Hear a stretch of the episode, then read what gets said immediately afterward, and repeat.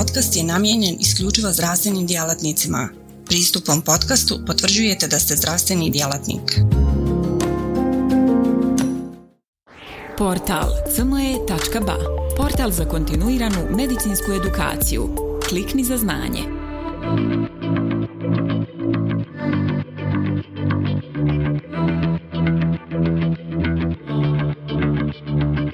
Dobar dan, ja sam Mario Križić, zaposlen sam u reumatološkom odjelu klinike za interne bolesti Univerzitetskog kliničkog centra u Tuzlu. U sljedećem modulu reći ćemo nešto o spektru spondiloartritisa i kako često znamo reći bolest više lica. Spondiloartritisi se definiraju kao grupa usko povezanih oboljenja, uključujući ankilozantni spondilitis, psorijazni artritis, reaktivne artritise i enteropatijske spondilitise kao i nediferencirane spondiloartritise. Ove bolesti imaju više zajedničkih kliničkih značajki, no pacijenti se mogu razlikovati prema njihovoj kliničkoj prezentaciji kao i da imaju pretežno aksijalnu ili pretežno periferni spondiloartritis. Ankilozantni spondilitis je arhitepski aksijalni spondiloartritis. Pacijenti sa ankilozantnim spondilitisom po definiciji imaju radiografsku sakroilitis i klasificirani su kao pretežno aksijalne bolesti, dok su bolesnici sa psorijatskim artritisima klasificirani kao da imaju pretežno perifernu bolest, budući da prvenstveno zahvata periferne zglobove i kožu. Pacijenti sa spondiloartritisima mogu se klasificirati na temelju njihove kliničke prezentacije kao bolesnici s pretežno aksijalnim spondiloartritisima ili pretežno perifernim spondiloartritisima. Prevalenca spondiloartritisa iznosi od 0,20% do 1,61% zavisno od demografije i metodologije. Prvo ćemo nešto reći o aksijalnom spondiloartritisu. Aksijalni spondiloartritis je hronično imunoposjedovani inflamatorni artritis koji predominantno zahvata aksijalni skelet, odnosno obično napreduje od sakroilijačnog skloba i lumbalne kralježnice prema gore. Zavisno od prisutstva radiografskog sakroiliitisa može biti ankilozantni spondilitis ili aksijalni spondiloartritis bez radiološkog dokaza ankilozantnog spondilitisa. Najčešći podtip aksijalnog spondiloartritisa je ankilozantni spondilitis.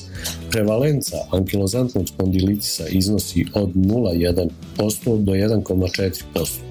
U prosjeku najčešće se javlja u 26. godini života, međutim spinalne karakteristike ankilozantnog spondilitisa se mogu javiti u periodu od 16. do 18. godine dok rijetko počinje nakon 40. godine života. Češće se javlja kod muškaraca, 3 naprama 1 u odnosu na ženski pol i kod njih ima teži tok. Dijagnoza često kasni, čak i do 7-8 godina je potrebno da prođe do postavljanja dijagnoze. Klasifikacija ovog spondiloartritisa se vrši na osnovu spondilitis kriterija, to jest kriterija koje je dalo Internacionalno društvo za procjenu spondiloartritisa. Ovi kriteriji se mogu primijeniti na bolesnicima koji imaju hroničan bol u leđima koji traje najmanje 3 mjeseca, a početak bolesti se javio prije 45. godine života. Klasifikacijski kriteriji obuhvataju dvije grupe. Takozvana grupa bazirana na slikovnim metodama podrazumijeva pozitivan nalaz na magnetnoj rezonanci ili radiografski sakroiliaitis plus jedan klinički znak spondiloartritisa, a to mogu biti bilo koji od pobrojanih, upalna bol u leđima, arteritisi, entezitisi, uveitisi, daktilitis, psorijaza, kronova bolest, dobar odgovor na nesteroidne antireumatike, pozitivan HLA B27 ili povišen C-reaktivni protein. Druga grupa bazirana na kliničkim kriterijima podrazumijeva pozitivan HLA B27 plus najmanje još dva od prethodno nabrojanih kliničkih karakteristika. Dijagnoza ankilozantnog spondilitisa podrazumijeva detaljnu anamnezu. Potrebno je jasno razlikovati karakter boli, mehaničku i inflamatornu. Pored toga, Bolest karakteriše, kao što smo rekli, početak bolesti se javio prije 45. godine života pacijenta, simptomi traju duže od 3 mjeseca, bol se javlja u donjem dijelu leđa, prisutna je polusatna jutarnja ukočenost te buđenje zbog bola u drugoj polovini noći. Prilikom vježbanja pacijent osjeti olakšanje, ali ne i tokom neaktivnosti ili otmaranja. Poboljšanje se javlja i nakon korištenja nesteroidnih antiinflamatornih lijekova. Kliničkim pregledom najčešće ustanovimo gubitak spinalne pokretljivosti što je i globalni nalaz. Ograničenje fleksije i ekstenzije lumbalne kičme kao i redukcija grudne ekstenzije rani gubitak inače normalne lumbalne lordoze je često prvi znak ankilozantnog spondilitisa. Ne postoje specifični laboratorijski testovi za dijagnozu ankilozantnog spondilitisa. Što se tiče ostalih karakteristika bolesti, osim zahvaćenosti kičme, mogu biti zahvaćeni periferni zglobovi i to u 30% slučajeva. Najčešće se manifestira asimetričnim oligoartritisom perifernih zglobova donjih ekstremiteta. Entenzitis je uobičajena klinička karakteristika spondiloartritisa, a najčešće zahvata pete ili koljena. Najčešće van skeletne manifestacije su očne u vidu prednjeg uveitisa, koji se javlja u do 40% pacijenata, zatim kožne u formi psorijaze te enteropatijske, to jest crijevne forme, dakle bolest udružena sa ulceroznim kolitisom ili kronovom bolesti. Glavno obilježje bolesti je radiografski sakroilitis i javlja se kod oko 90% bolesnika. Najteža forma bolesti je totalna ankiloza. I da rezimiramo, Klasični znaci ankilozantnog spondilitisa su bol u donjem dijelu leđa koji traje duže od 3 mjeseca, jutarnja ukočenost koja se poboljšava vježbanjem, periferni artritis kod 30% bolesnika, Radiografski sakroileitis je obilježje ankilozantnog spondilitisa koji se javlja kod 90% bolesnika. Bolesnicima koji imaju akutni prednji uveitis te bol u donjem dijelu leđa koji je nastupio prije 45. godine i koji traje više od 3 mjeseca potrebno je uraditi HLA B27. U slučaju pozitivnog nalaza HLA B27 ili ako pacijent ima psorijazu, potrebno je bolesnika uputiti reumatologu radi daljnje evaluacije te postavljanje dijagnoze spondiloartritisa. Indeksi za procjenu aktivnosti spondiloartritisa su probrani na slajdu. Najčešće za aktivnost i procjenu težine bolesti koristimo ASAS 20, ASDAS, BASDAI i BASDA, Basafi, kao i radiološki indeks i uputnik za kvalitetu života. Primarni cilj liječenja bolesnika sa ankilozantnim spondyloartritisom jest maksimizirati dugoročnu kvalitetu života kroz kontrolu simptoma i upali, sprečavanje progresivnog strukturnog oštećenja, očuvanje odnosno normalizacija funkcije i uključivanje pacijenta u normalne socijalne tokove. Optimalno liječenje pacijenta s ankilozantnim spondiloartritisom zahtjeva kombinaciju nefarmakoloških i farmakoloških modaliteta liječenja. Pacijente treba educirati o bolesti i potaknuti na redovno vježbanje i prestanak pušenja, te treba uzeti u obzir i fizikalnu terapiju. Prikazane su Asas i Ular 2016. preporuke za liječenje aksijalnog spondiloartritisa iz 2016. godine. Pacijenti koji pate od boli ukočenosti trebali bi koristiti nesteroidne antireumatike kao prvu liniju liječenja do maksimalne podnošljive doze. Evolucija odgovora na nesteroidne antireumatike se radi nakon 2 do 4 sedmice. Za bolesnika koji dobro reaguju na nesteroidne antireumatike kontinuirana upotreba je poželjna pacijenti koji nisu imali odgovarajući odgovor, to jest oni kod kojih azdas veći od 2,1 ili bazdas veći od 4 idu na drugu fazu liječenja. Kod bolesnika s pretežno perifernim simptomom mogu se razmotriti injekcije glukokortikoida usmjerene na lokalno mjesto mišićno-koštane upale. Sulfalsalazin se može uzeti u obzir kod bolesnika s perifernim artritisom, dok pacijenti s čisto aksijalnom bolešću ne bi trebali biti tretirani s konvencionalnim dvardom. U tom slučaju se započinje terapija biološkim bolest modificirajućim lijekovima, a trenutno u praksu su lijekovi skupine inhibitora TNF-a, to jest tumor nekrozis faktora. U slučaju kontraindikacije ili izostanka učinkovitosti spomenute konvencionalne terapije kod bolesnika s pretežno perifernim simptomima započinje sa liječenjem biološkim mardovima. Evaluacija se vrši nakon 12 sedmica. U slučaju postignutog odgovora koji se mjeri indeksima, nastavljamo sa biološkom terapijom. Ako liječenje anti-TNF terapijom ne uspije, prelazimo na fazu 3, a to je prebacivanje bolesnika na drugi lijek iz skupine inhibitora tumorne kroz faktora ili inhibitora interleukina 17. Nefarmakološki tretman savjetuje se svim pacijentima, a to su edukacija, vježbanje, fizikalna terapija, rehabilitacija i aktivnosti kroz udruženje pacijenata. Kojim pacijentima se preporučuje biološka terapija? Prikazano je na grafikonu.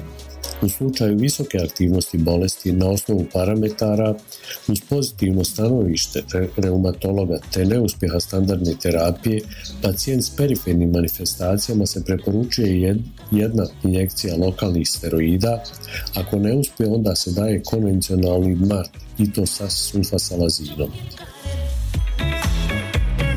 Ako i to nije učinkovito, ordinira se biološka terapija. Kod ostalih bolesnika, ako na nesteroidne antireumatike pokažu izostanak odgovora nakon 2 do 4 sedmice, uključuje se biološka terapija, odnosno terapija inhibitorima tumorne kroz faktora. Sada ćemo nešto reći o perifernim spondyloartritisima i njihovom predstavniku psorijaznom artritisu. Sve do 50. godina prošlog stoljeća psorijazni artritis smatrao se reumatoidnim artritisom koji se dogodio zajedno sa psorijazom slučajno. U desetljećima koja su slijedila, sve više dokaza koji podupiru psorijazni artritis kao heterogenu i različitu kliničku dijagnozu od reumatoidnog artritisa. Psorijazni artritis je, dakle, hronična upalna bolest globova i spektra spondiloartritisa. Glavne kliničke manifestacije se javljaju na zglobovima i koži, ali se odlikuju i drugim manifestacijama.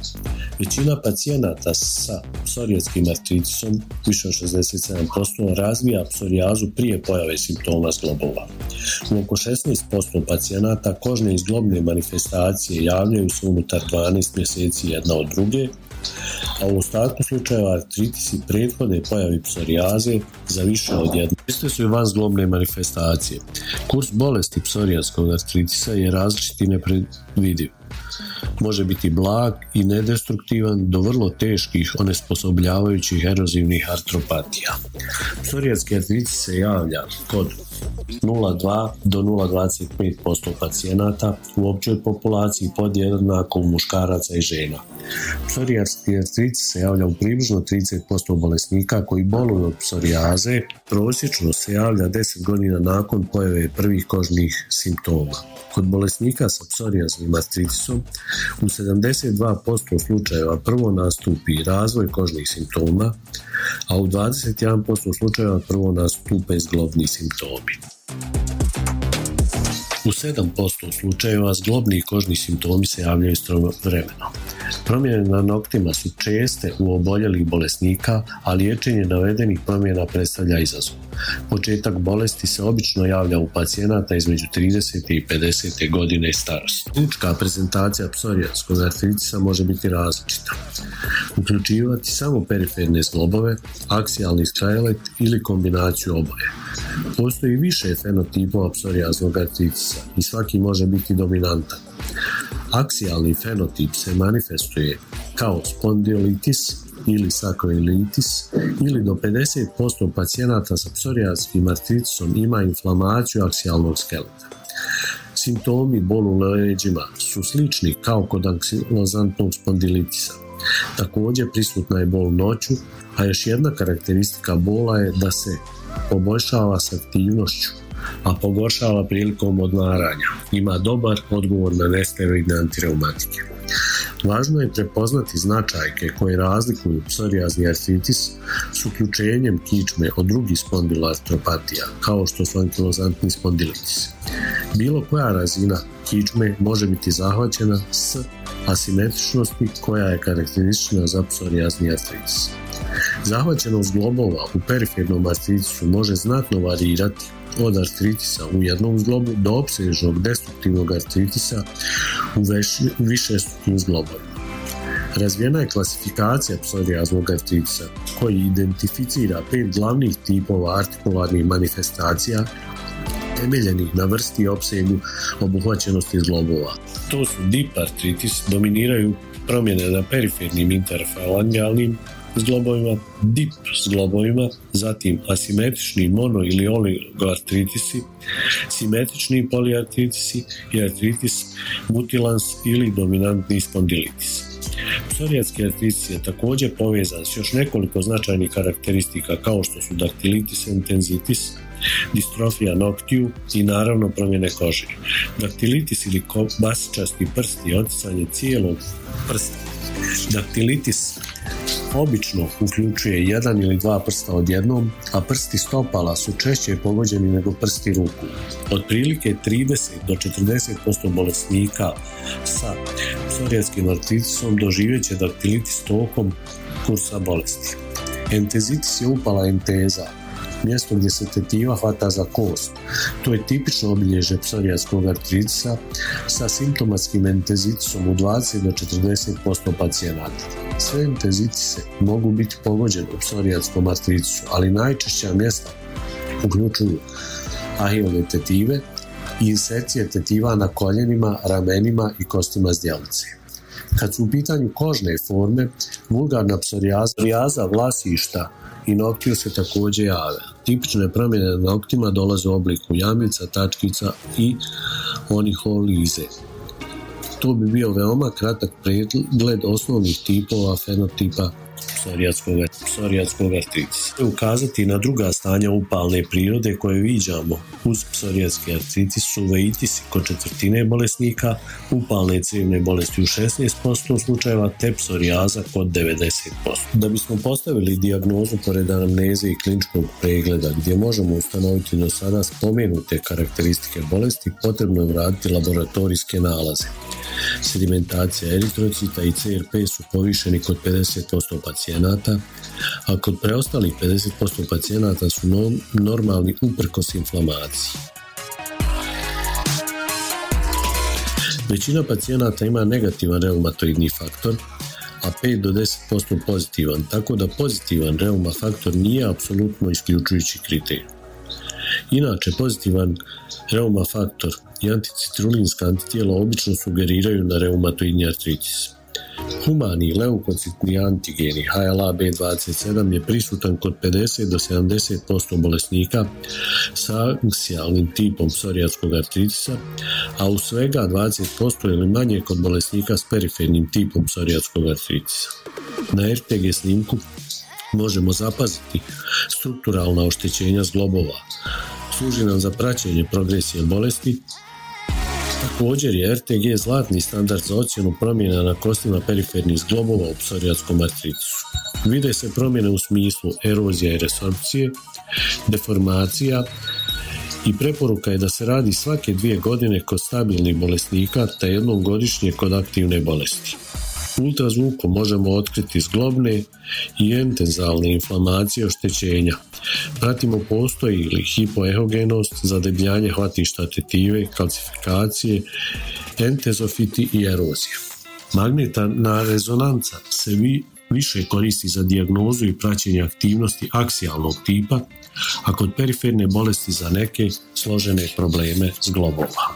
Iako ne postoji validirani kriterijum za psorijatski artritis, razvijeni su Kaspar kriteriji za diferencijaciju psorijatskog artritisa od ostalih reumatskih bolesti.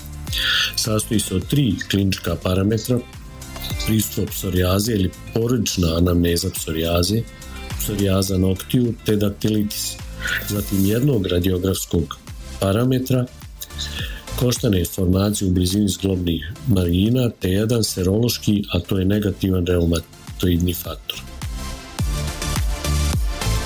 Potrebna su tri boda uz pristup muskuloskeletne bolesti artritisa, spondilitisa ili entezitisa. Primarni cilj liječenja bolesnika s psorijanskim artritisom prema Europskoj ligi za borbu protiv reumatizma, skraćena ULAR, je povećati zdravstvenu kvalitetu života kroz kontrolu simptoma, sprečavanje strukturalnih oštećenja, normalizaciju funkcije i socijalno funkcioniranje. Prekid upale je važna komponenta za postizanje ovih ciljeva. Liječenje bi trebalo biti usmjereno na postizanje cilja, a to je remisija ili alternativno minimalna niska aktivnost bolesti uz redovno praćenje i odgovarajuću prilagodbu terapije. Kod bolesnika sa psorijanskim artritisom nesteroidni antireumatici se mogu koristiti za ublažavanje znakova i simptoma mišićnog koštanog sistema. Lokalne infekcije glukogotikoida trebalo bi se razmotriti kao dodatna terapija u psorijanskom artritisu dok se sistemski glikokortikoidi mogu koristiti u, u najnižoj učinkovitoj dozi. Ako je ovim unutar 3 do 6 mjeseci postignut cilj terapije, terapija se nastavlja. U slučaju veće zahvaćenosti kože potrebno je konsultovati dermatologa. Ako su uz aktivni psorijatski artritis odmah prisutni nepovoljni faktori prognoze kao što su više od pet aktivnih zglobova, radiografsko oštećenje, povišeni reaktanti akutne faze, ekstraartikularne manifestacije, osobito daktilitis, prelazimo odmah na fazu 2. To podrazumijeva uključenje metotreksata ili u slučaju kontraindikacija ili nepodnošljivosti na metotreksat uključuje se leflunomid ili sulfasalazin.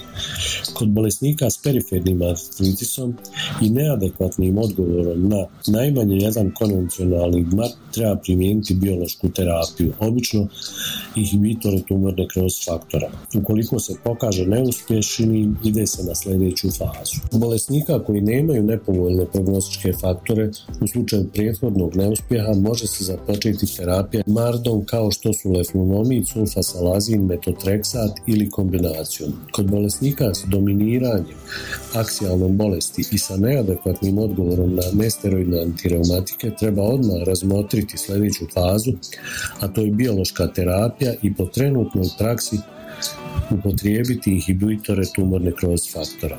Ako je cilj postignut, slijedi nastavak terapije.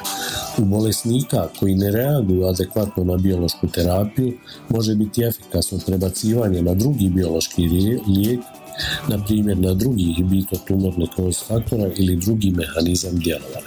Osim eularovih preporuka za liječenje psorijatskog artritisa, aktuelno su i grapa preporuke, to jest grupe za istraživanje procjenu psorijaze i psorijatskog artritisa.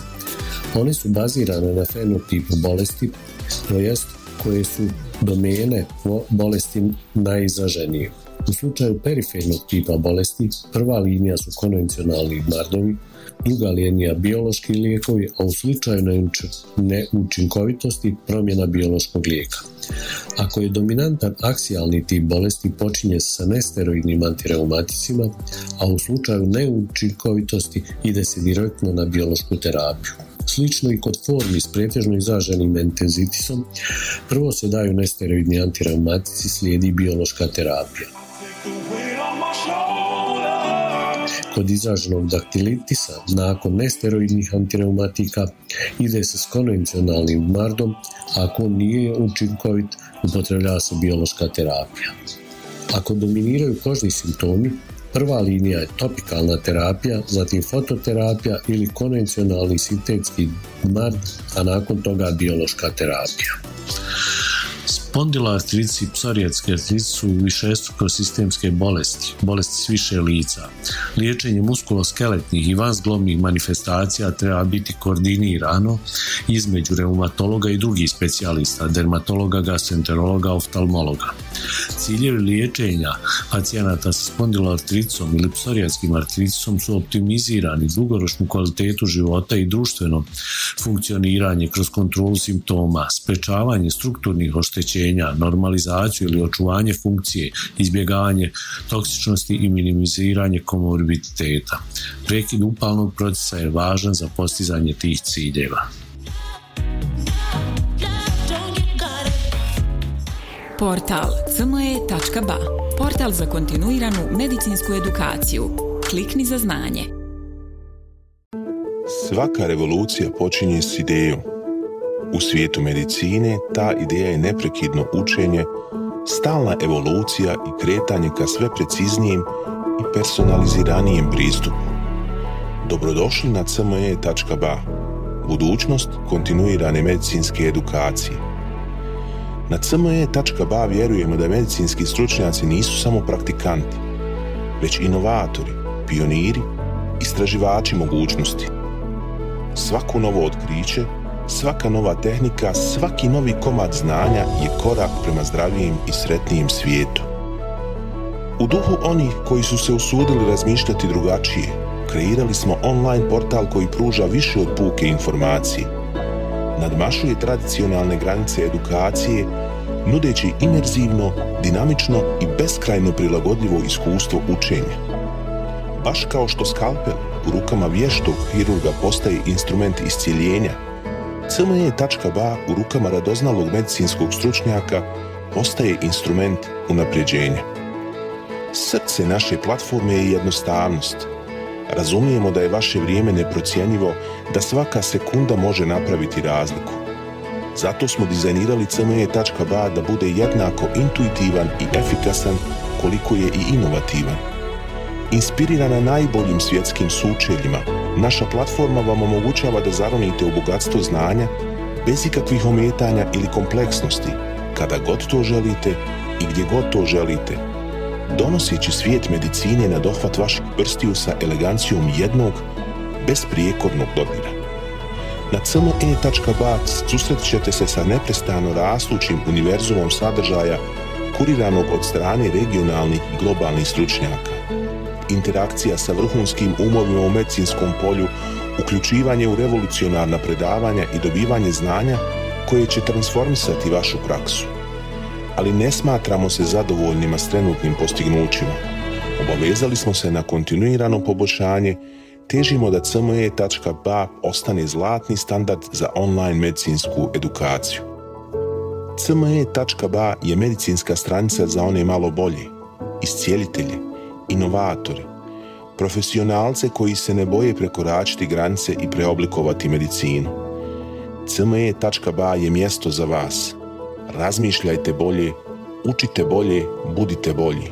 Stoga kliknite za znanje i pristupite na cme.ba, gdje učenje nikad nestaje, gdje strast susreće profesiju, gdje medicina susreće inovaciju.